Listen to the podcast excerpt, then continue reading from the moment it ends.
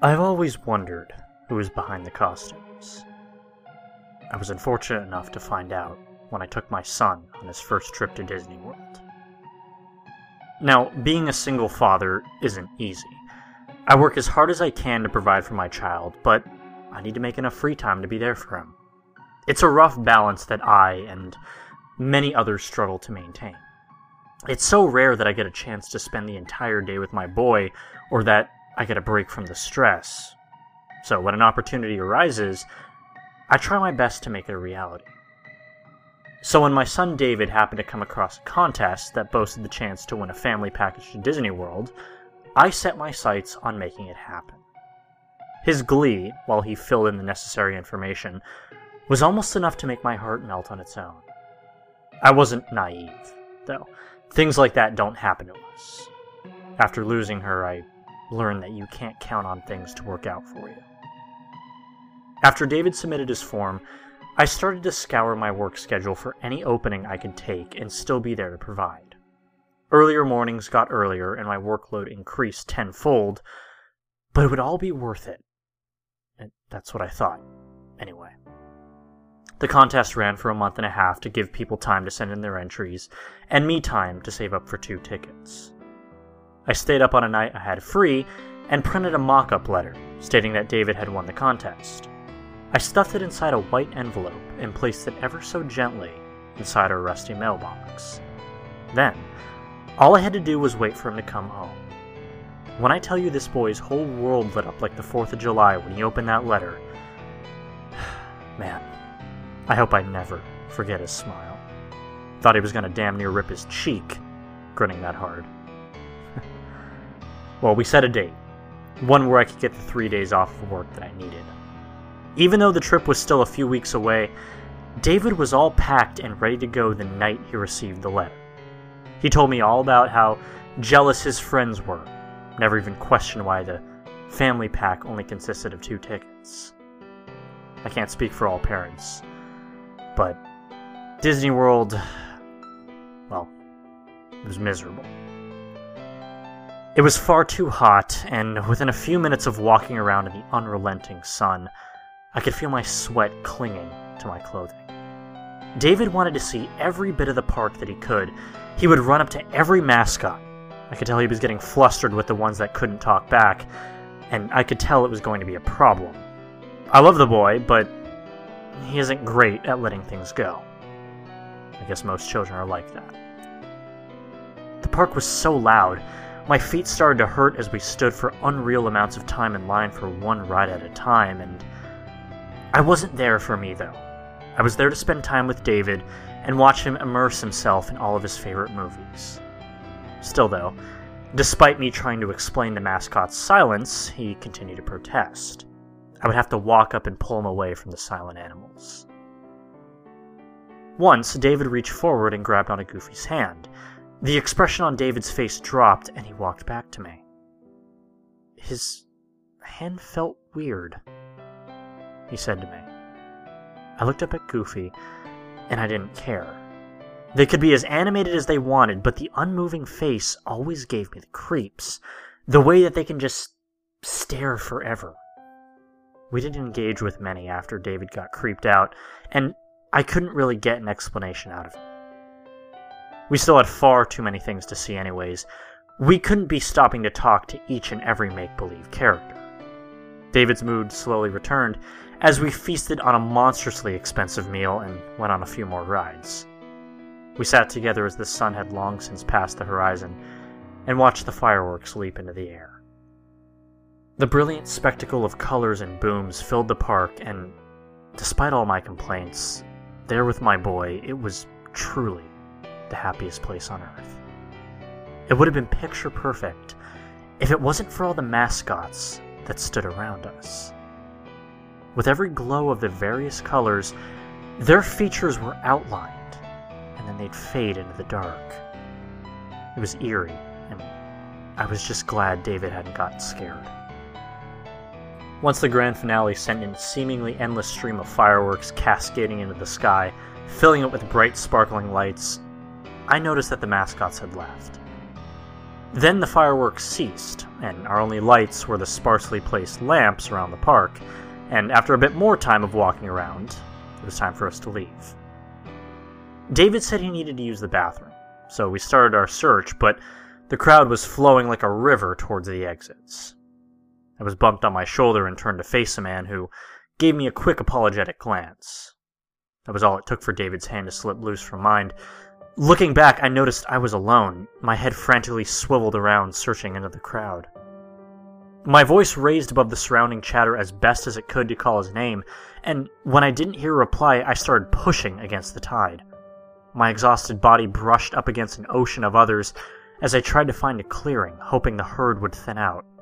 My breath and my heart started to race in tandem as seconds felt like an eternity. Getting near the back of the pack, I could hear a distant and timid hello swimming out of the conversations around me. David. It was David. I looked around like a madman, and once only a few people were surrounding me, I could see under one of the lights was none other than Mickey Mouse. Of course, I thought, of course. David would want to say goodbye to Mickey if he saw him. With the crowd dissipated, I quickly jogged to the oversized rodent and noticed that David had a small collection of tears under his eyes. I promptly asked him what was wrong, and he said that Mickey wouldn't say goodbye to him. The last thing I wanted was for David's final memory of the park to be a negative one. All he wanted was a goodbye. I stood up straight and looked the mouse in his saucer sized black pupils, then back at my son, who was wiping his cheeks. Slowly, I stepped forward and leaned in towards the mouse's ear. I did my best to keep a whisper so my son couldn't hear. Hey, I know you're not supposed to, even if it's the worst impression. Could you just say goodbye to him? There was a moment of silence, and when I didn't receive a response, I started to pull away from Mickey. Daddy? David chimed in, and when I turned my head, I noticed that Goofy had closed in on us. Looking back at Mickey, in the dark, when I stared at his pupils, it seemed like the darkness they were made of was swirling. I told David that we should just get going, but he said he wanted a goodbye and grabbed Mickey's hand. Mickey grabbed back. The grip must have been strong as David immediately started to struggle against it and scream for me. What the hell? I shouted towards the rat. I reached out to grab Mickey's arm, and when my hands made contact, I understood David's previous statement. Weird was the only word I could come up with, too. Whatever was under the costume was much skinnier than a person should be. The mass I grabbed onto felt like it was constantly shifting around under my hands. I wanted to leave the park, but I also wanted to give my son fond memories of it, and I didn't want things to get physical. I turned to look at David, but instead of being able to focus on calming him down, I noticed Goofy was walking closer to us. The illumination above us cast completely on the front of Goofy, and the costume's fabric was. It was a writhing. Like hundreds of fingers were under the costume, all pressing on the inside of it. That was enough. I just buy the kids some damn ice cream on the way home. Let go, or I'm going to hit you, I warned. I was tired, but the thing under my hands didn't feel like it had any muscle to speak of. Yet it continued its dead gaze into my eyes. David's cries echoing in my head, I reeled back and threw a punch towards the cartoon's head. I thought it had completely come off, but it was just hanging off its shoulder, held together by a thin black string. A string that was moving around to pull the head back into place. Mickey's grip loosened, and David was able to wriggle free. But me, I could feel two light brown arms wrapping around me. Run to the exit, David! I exclaimed as I wrestled against the dog trying to hold me in place. That's enough. A sweet voice commanded, and in response, Goofy pulled away from me. I adjusted my gaze to the female voice that saved me. Sorry. Nighttime is feeding time. She spoke. I was beside myself as I looked into the face of Sleeping Beauty. The actor stood under the lamp across the path, with her hands clasped together. Mickey and Goofy stepped away from us. Mickey now with his head back on his shoulders, stepping into the shadow. Sleeping Beauty walked forwards with an unwavering smile. We have to take care of our young, don't we? She spoke looking at David, but clearly addressing me. What's your name, little guy? David looked at me and back to Sleeping Beauty. David, he whispered. Sleeping Beauty lowered herself to David's eye level and gave him a nice, toothy smile. Goodbye, David. She spoke, soft and kind, with one of her hands reaching out to hold David's hand. And good night. Raising back up to meet my stare, she continued her almost inhuman smile. You're going to want to get that off of you. She pointed at my arm. There was what I first thought to be a strand of hair resting on my bare arm. What I thought was a hair then spread out and seemed to multiply until it was a scraggly clump with thin strands reaching around. I felt a small prick as a number of the strands seemed to try to wriggle their way into my pores.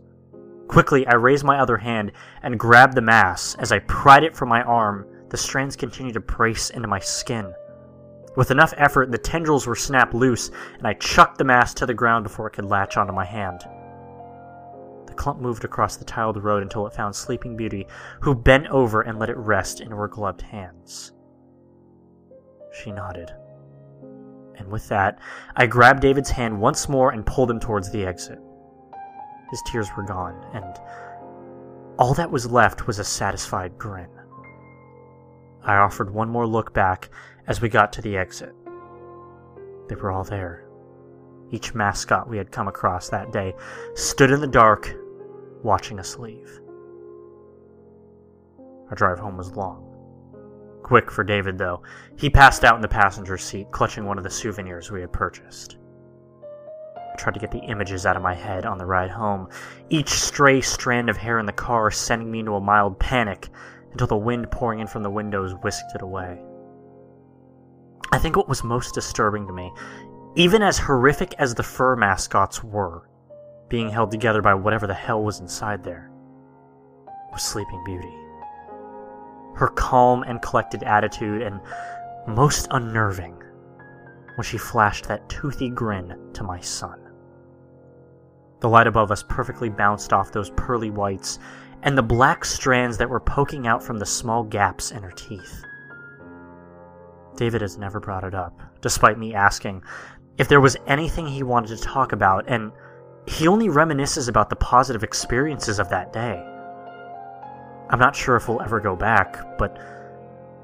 But if we do, we'll be sure to leave well before closing time.